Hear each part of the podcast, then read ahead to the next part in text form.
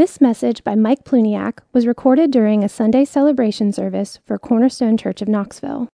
Mike serves as a pastor on staff at Cornerstone Church. All right, good morning. Go ahead and open your Bibles to Exodus chapter 20, verse 7. I think we all just had the same experience as Kevin was introducing that. We were all hoping, I hope he knows who's standing next to him. There's a woman of the church here. Well, hope you know who that is. Exodus chapter 20, verse 7, as we continue our summer series on the Ten Commandments that we have titled The Good News of Law. And this morning we are focusing on the third commandment, the third word from God to his people on Mount Sinai. Exodus chapter 20, verse 7. This is God's word for us today. You shall not take the name of the Lord your God in vain. For the Lord will not hold him guiltless who takes his name in vain. You shall not take the name of the Lord your God in vain, for the Lord will not hold him guiltless who takes his name in vain. I think most of us, when we read the third commandment, we immediately think that this means that we are not to use God's name in profanity, that we shouldn't swear and use God's name inappropriately. Seems pretty simple, pretty cut and dry. You know, watch the GDs. All right, let's go get some lunch. This verse seems pretty simple to us, simple to apply. While the first and second commandments seem all encompassing about who and how we worship, we get to the third commandment and it seems oddly specific and pretty easy to apply. I think that's probably because we have interpreted it too specifically. While not using God's name in profanity is certainly an application, that's a very narrow application of what I believe is a much broader and principled word from God. I think how we usually think about the third commandment is really just the tip of the iceberg. I read a uh, read recently that 90% of an iceberg is underwater. That means when you look out, you see pictures, or you look out across the Arctic Ocean and you see an iceberg sitting there, you're only seeing 10%, and 90% of that iceberg is below the surface of the water. I think our typical application of this text is just the tip of the iceberg. There's so much more below the surface of this command that applies to our lives. It goes much deeper than we initially think. And if we narrowly interpret the third commandment as just don't swear, we might be missing hundreds of ways this command applies to our lives every day. And my goal this morning is to go below the surface. Not just to gaze at the third commandment, but, but to study it and meditate and think about it and go below the surface of the command to see what is the heart behind it, what is the principle behind it. Bill taught us as he introduced this series, these, these are principles to be applied to our lives. There is a principle, a heart behind this command that we can apply to our lives. And I think this is the main point I want us to capture as a church from this text this morning. The main point is God's name is above all names and is to be trusted, praised, and proclaimed. God's name is above all names and is to be trusted, praised, and proclaimed. That's the principle behind this command. That's how we keep from taking the Lord's name in vain. And we're going to look at that main point in verse 7 by two points this morning. Each command in the Ten Commandments has a negative aspect and a positive one, something it forbids and a principle that it is commending to us. So, the first thing I want to do is look at the positive principle behind this commandment. And then the second point, we're going to look at what this command actually forbids. So, point number one God's name is above all names. This command is focused on the name of the Lord our God. Names are important. One of the scariest things about becoming a parent is naming your child. It's the first thing you have to do as a parent, and it lasts their whole life. So you're jumping right into the deep end there with that task. It, it can be nerve wracking. People wonder, what if I mess up? What if that really doesn't fit them, you know? And there's all, I've learned there's all these philosophies everybody uses to name their children. Some people use a family name or they honor someone with the name. It's a pretty safe avenue to take. Some use biblical names. I just want to encourage you to know the context of the bi- biblical name.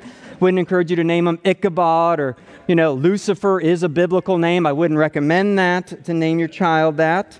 Some people wait to name their child until they meet the child and see the child.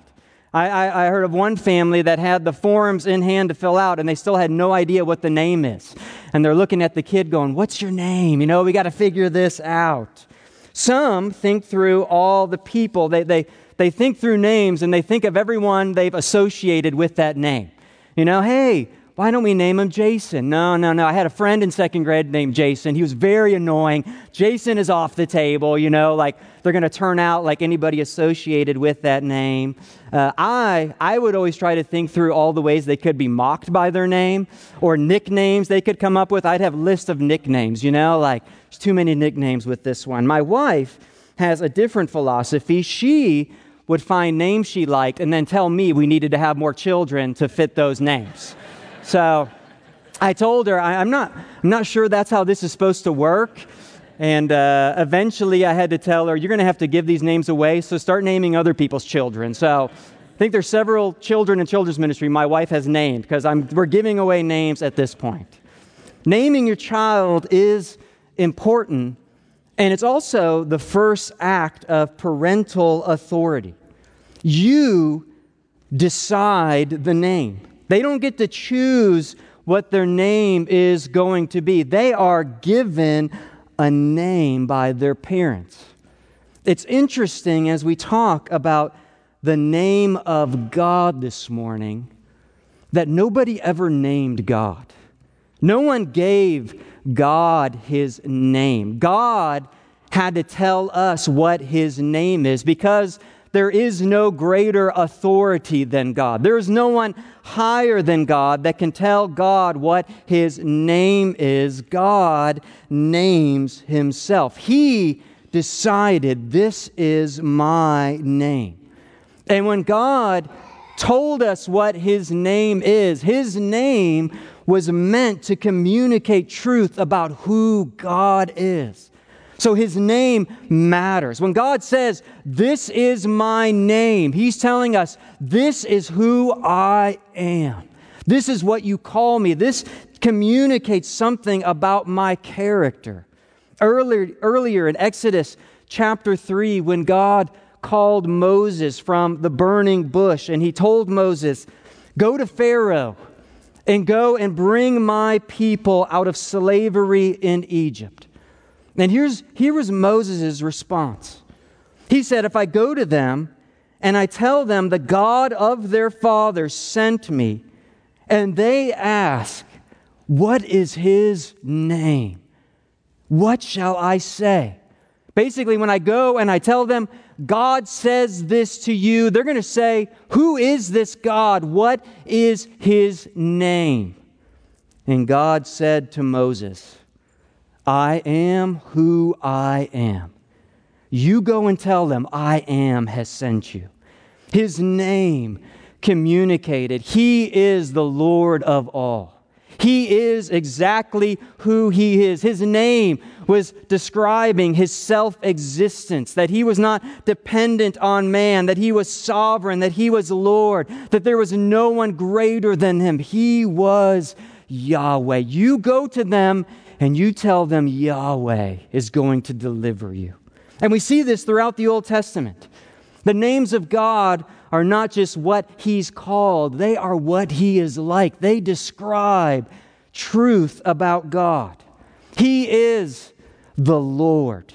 He is the Lord of hosts, the ruler. He is the God most high.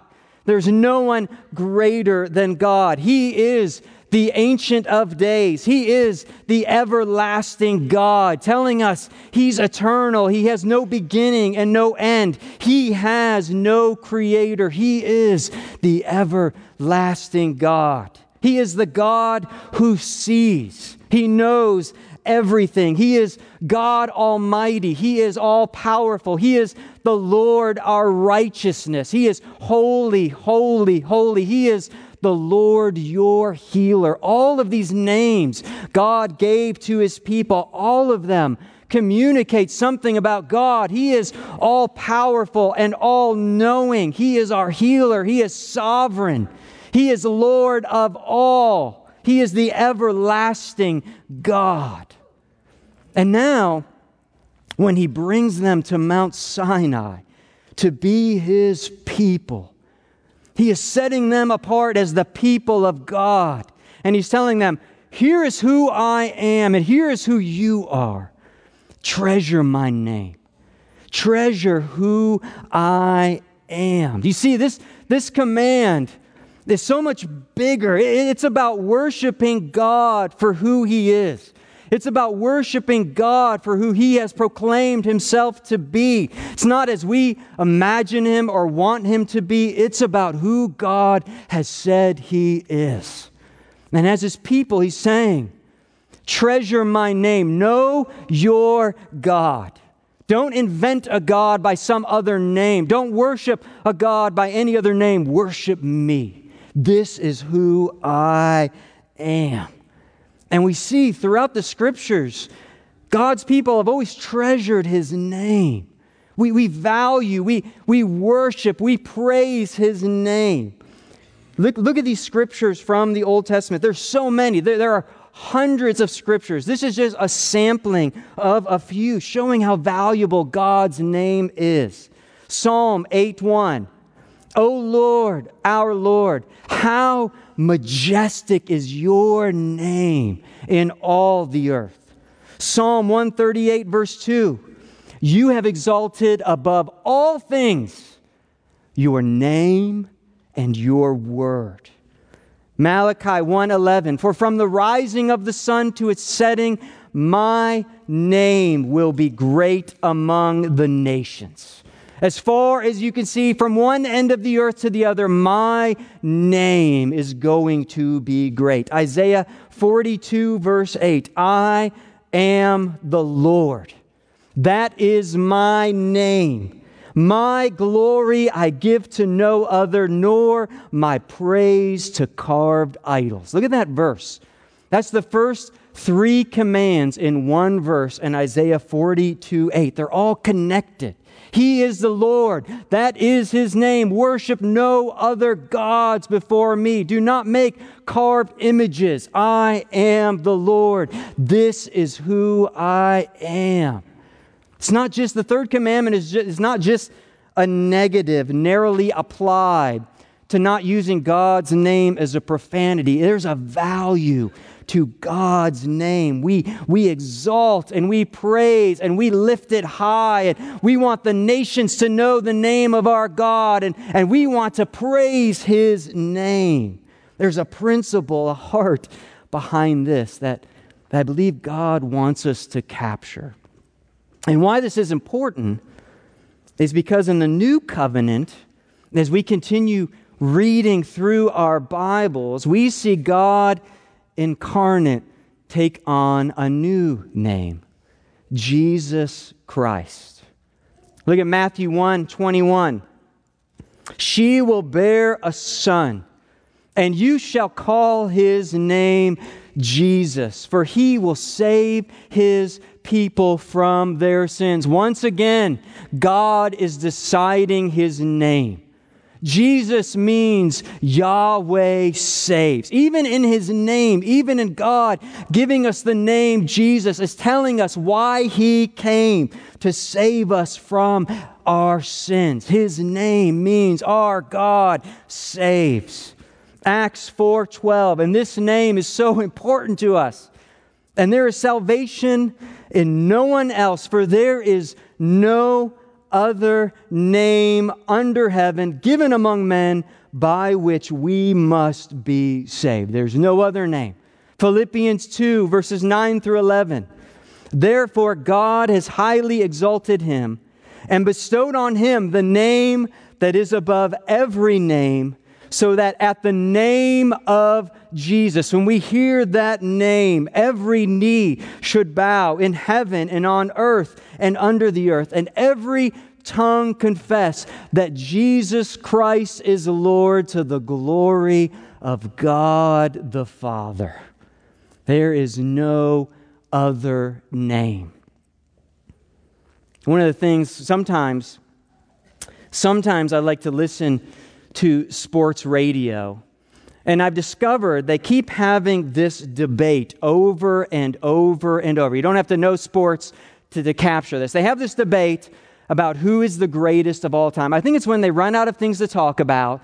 They have like this script. They're like, we don't know what to talk about. Just debate for the next hour. Who's the greatest basketball player of all time?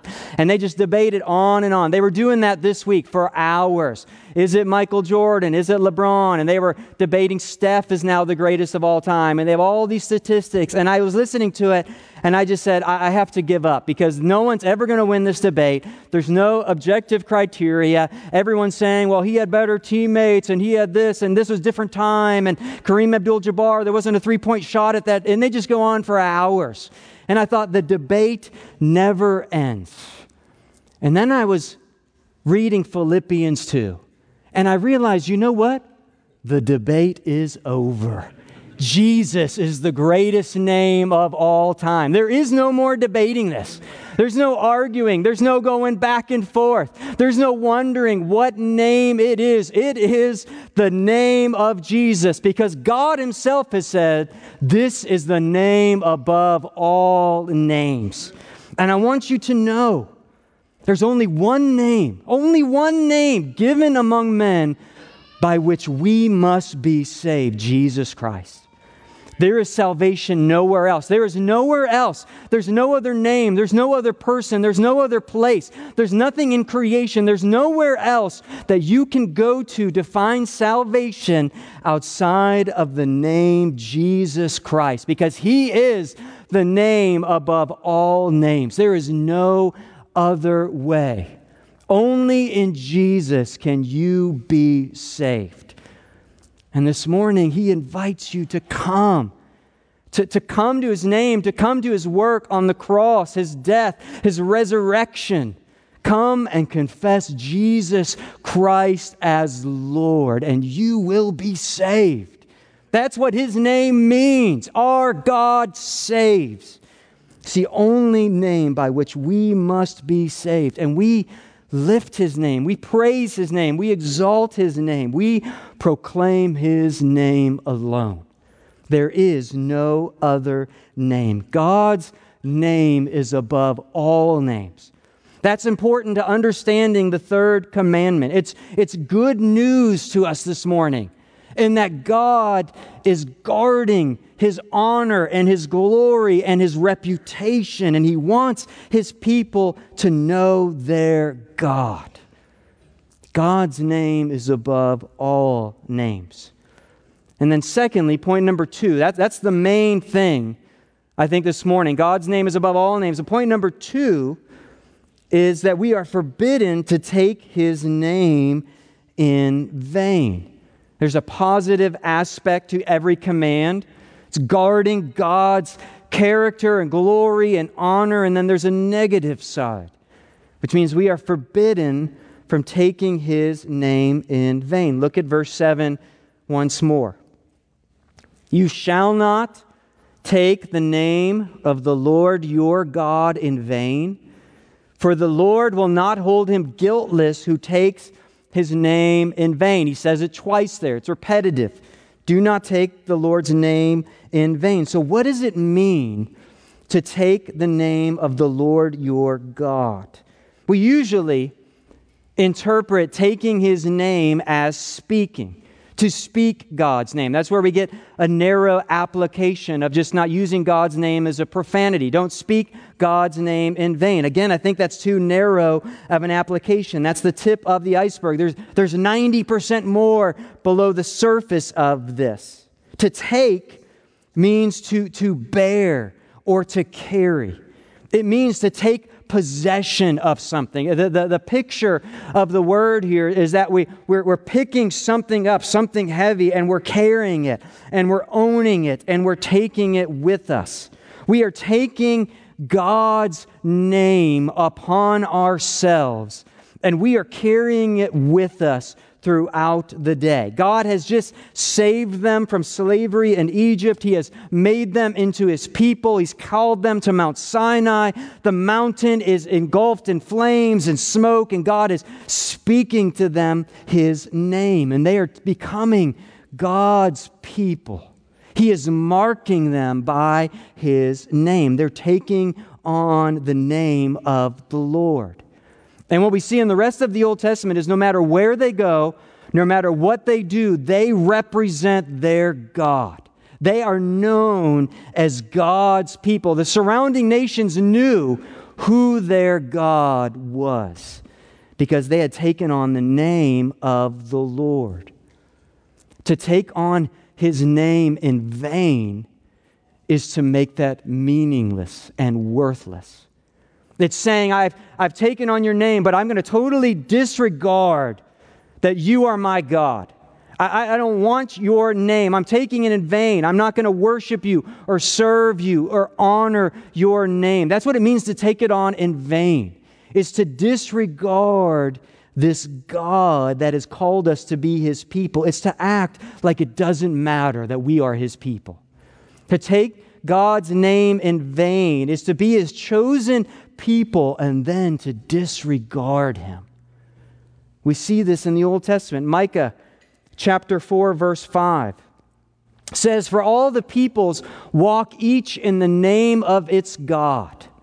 But we will walk in the name of the Lord our God forever and ever. We're going to walk in his name. It's not just about our speech, it's about our lifestyle. It's how we walk, it's how we live. They can't claim to be God's people marked by God's name and then go and live as if they worship Baal or, or Dagon or to any other God. You can't do that. You can't serve both God and money. You're marked as the people of God. You have taken on his name. That's why this command was so serious. Verse 7 says, The Lord will not hold him guiltless who takes his name in vain because it misrepresents God. It mars his glory. It ruins God's reputation. Matthew Henry, in his commentary on this verse, says the main way we break this command is hypocrisy. We pretend, we act.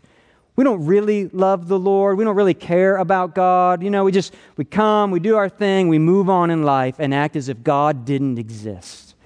That's how we break the third command. We live in hypocrisy. We're actors as worshiping God. We don't truly worship Him. There's an example, I think, that helps us in the Old Testament. Let me give you an example of this lived out in the Old Testament. Ezekiel 36.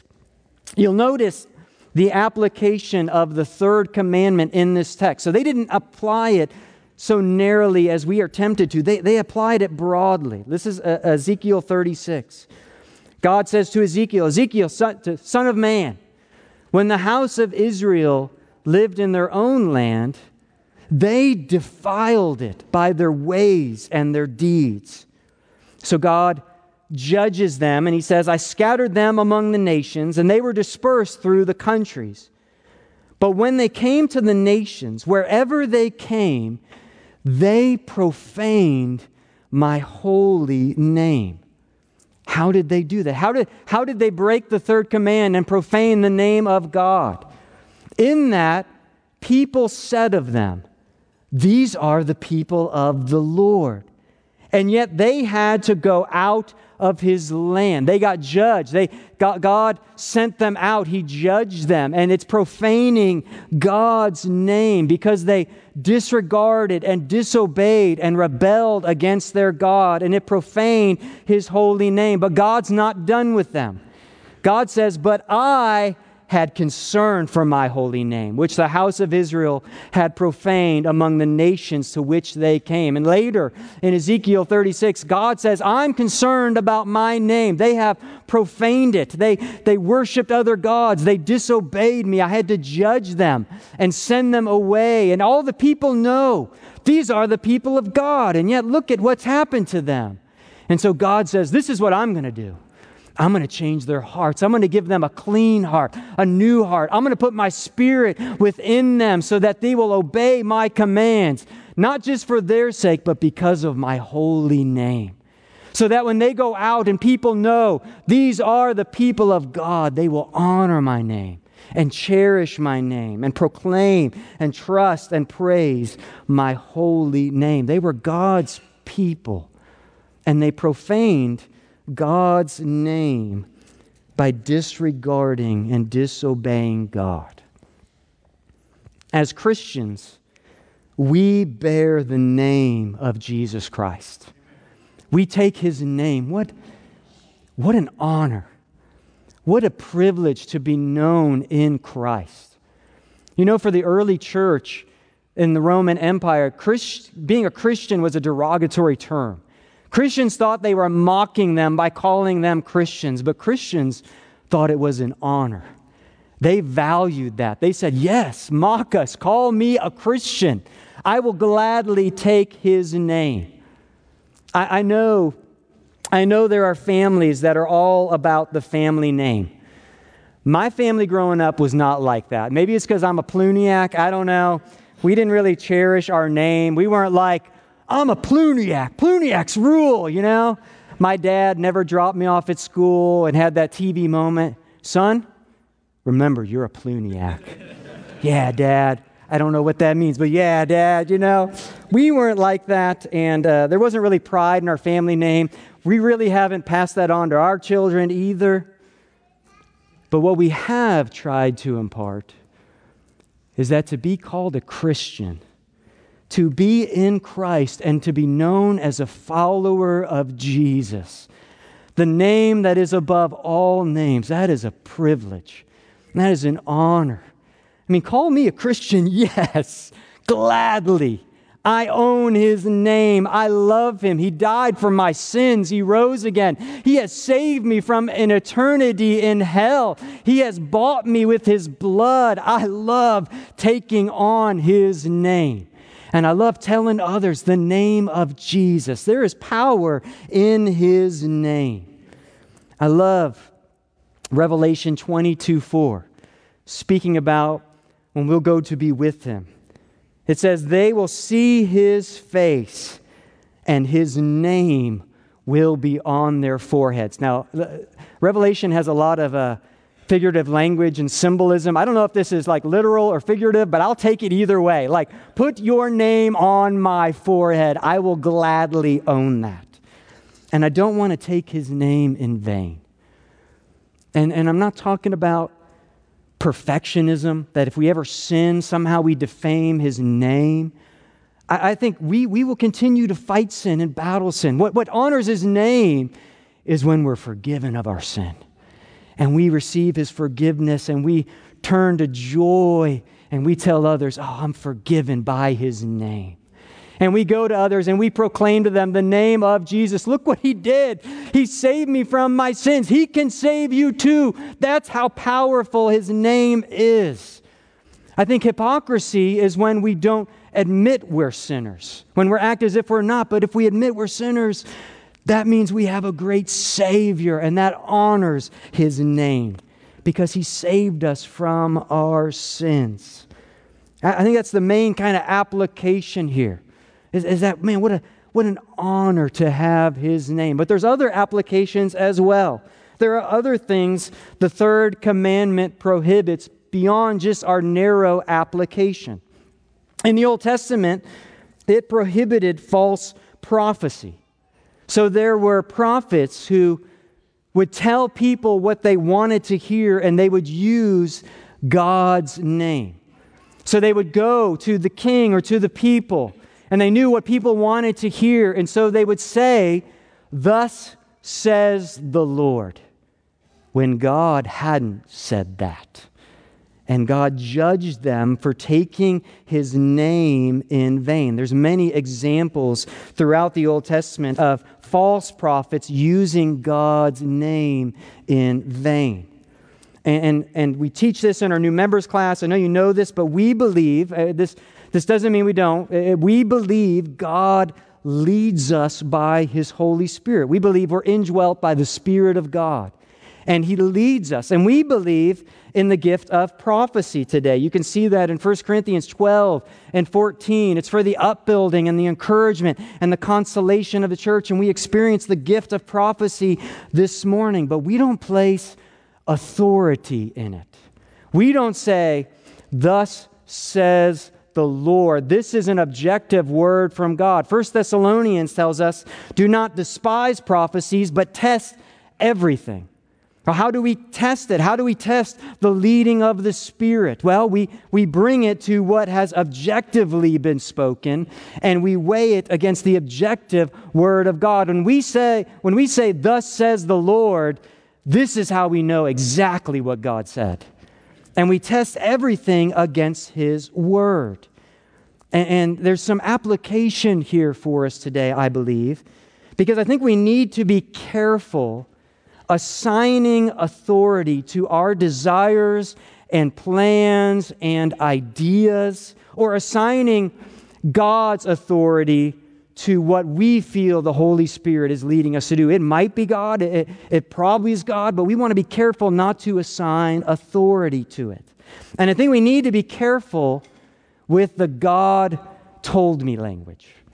And I think a lot of people use that, and I don't think they always, I think they're talking about God leading them or encouraging them or, or leading them by the Holy Spirit, but they'll say things like, God told me. God told me to do this. God told me this. And we need to be careful because when we're using God's name, we're attaching God's authority to whatever we're saying. And if God hasn't said that, then we're taking God's name in vain. I remember talking to a college girl who told me a guy had approached her and he said to her, God told me I was going to marry you. To which I loved her response. She said, God hasn't said anything to me about that. And I was like, that's exactly right. You know, I, I think, I think that kind of language can be manipulative because it places God's authority. And she responded very well. Well, God will tell me, you know, God will make it clear. And it didn't happen, you know. I think we need to be careful. That's manipulative. It assigns the authority of God to our desires and our plans when we use God's name like that. This is what Kevin DeYoung says. He says, when we claim absolute divine authority, for our human plans and decisions, we violate the third commandment. When we claim absolute divine authority. That's why James teaches us to say, if the Lord wills, if the Lord wills, we make these plans for today or tomorrow, or, you know, I'd love to marry this person, that guy should have said. But if the Lord wills, because the Lord wasn't willing in that case, but we need to submit our plans to God. That's what He's teaching us to do. We use God's name. We say, if the Lord wills, if God decides, I'm submitting my plans to God. I feel like the Spirit is leading me to do this. I feel like God is encouraging me, but I'm submitting this to Him, not placing divine authority in this. If the Lord wills. I think there's other applications connected to that one. The third commandment prohibits using God's name for personal gain, addressing false teachers and authors who, who peddle God's word for personal gain, who tell people what their itching ears want to hear and act like God is the one saying that. I think that's taking God's name in vain. God has said who He is in His Word, and we want to proclaim His Word, not our ideas. Here's a biblical illustration of this I love in Acts chapter 19. You don't have to turn there. I'll just I'll tell you the story. You can look at it later, but it's the story of the seven sons of Sceva. And this is in Ephesus where Paul was doing this extraordinary ministry. Paul, all these things were happening, miracles, and, and there were healings, and people were being delivered from demons. And, and in all these miracles Paul was doing, he was using the name of Jesus. It's in his name, it's in his power. He did everything in Jesus' name. And these seven sons of Sceva realized there was something powerful about the name of Jesus. And so they started trying to use Jesus' name, but it was really to build their own ministry and to exalt themselves and what they were doing. They really didn't know or believe in Jesus. And so they decided to try to deliver a demon possessed man in Jesus' name.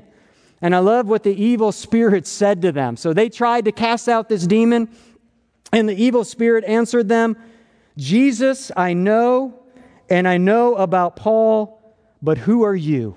That is a great question. And it says, The man with the evil spirit jumped on them, overpowered them, and gave them such a beating, they ran out of the house naked and bleeding. To understand what happened there, all you got to understand is the third commandment. They were trying to use his name to make themselves great. And, and, and significant what happened after that. This is Acts 1917. And this became known to all the residents of Ephesus, both Jews and Greeks, and fear fell upon them all, and the name of the Lord Jesus was extolled.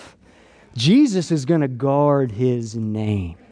He's not going to give his glory to another. He's not going to let someone use his name so they can exalt themselves. He is going to be exalted. So we, are not, we're not to use his name, claim authority of God in our ideas. We're not to use his name for personal gain. And then finally, it prohibits attributing something false to God. So when we, when we sing to God, it's why the, the, the words in our songs matter because we're singing praise to Him and, and we want to know who He is. We want to make sure we're singing accurately to this God, that it's who He's revealed Himself to be. We won't, don't want to think false thoughts about God. I've heard people say, I had someone say to me not too long ago, you know, theology doesn't really matter. And you, you want to you wanna upset a pastor, just say that to them, you know? I was like, ugh. Theology is the study of God. That's what it is. It's just thinking right thoughts about who God has revealed himself to be. This is who God says he is. I don't want to invent a God. I don't want to make up my idea of God. I don't want to imagine what God is like. We don't have to imagine what God is like. He has told us. Theology matters. It matters what we think about God. And I think what he's trying to say is there's some finer points that people disagree. And I'm like, yeah, say that. Don't say theology doesn't matter. Like it matters what we think about God. We don't want to take his name in vain. This is what J.I. Packer says To follow the imagination of one's heart in the realm of theology is the way to remain ignorant of God and to become an idol worshiper. The idol in this case being a false mental image of God made by one's own speculation and imagination. That's where we land if we say theology doesn't matter. We just invent a God. And we're idol worshippers. We worship God as He has proclaimed Himself to be. That's what He's saying. Don't take my name in vain. I am your God. I have called you out of Egypt. I've delivered you. I've shown you my power. I, I, I, I you crossed the Red Sea. You know, I delivered you from the armies of Pharaoh. You know who I am. This is my name. This is how you are to think of me. And all these things are below the surface of this command. You see the principle behind this, the heart behind this. That's what I want us to capture this morning. Not just a narrow application, but, but the heart behind it of we love God's name. So, what is the good news of the law here? Okay?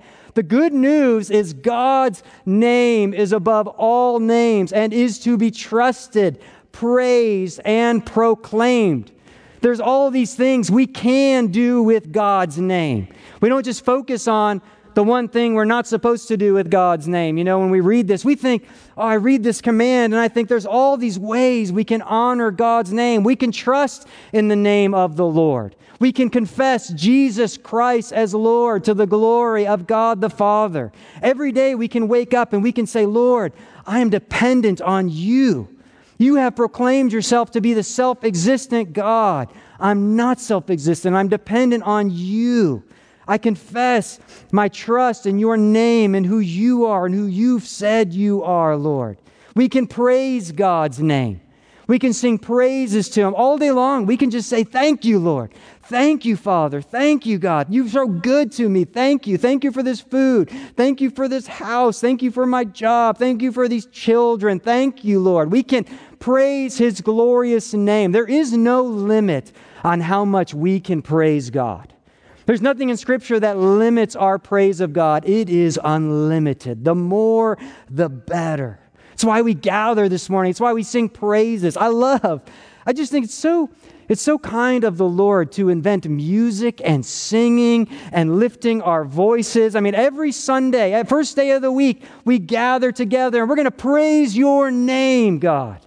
We're going to sing your praise. It just sets us, our whole week is about praising God and His name. And we can proclaim His name.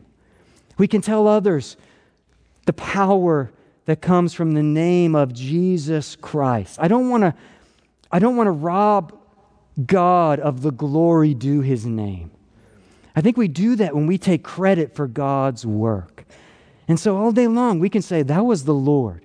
That was God. We even had a, a, a, testimony in our community group this week. One of the members was just talking about a story of, of, of serving and doing something, and, and uh, they gave away an umbrella, their only umbrella, and it was about to rain, and the rain stopped. And he was like, I got to walk into the store with no rain, and then the rain poured.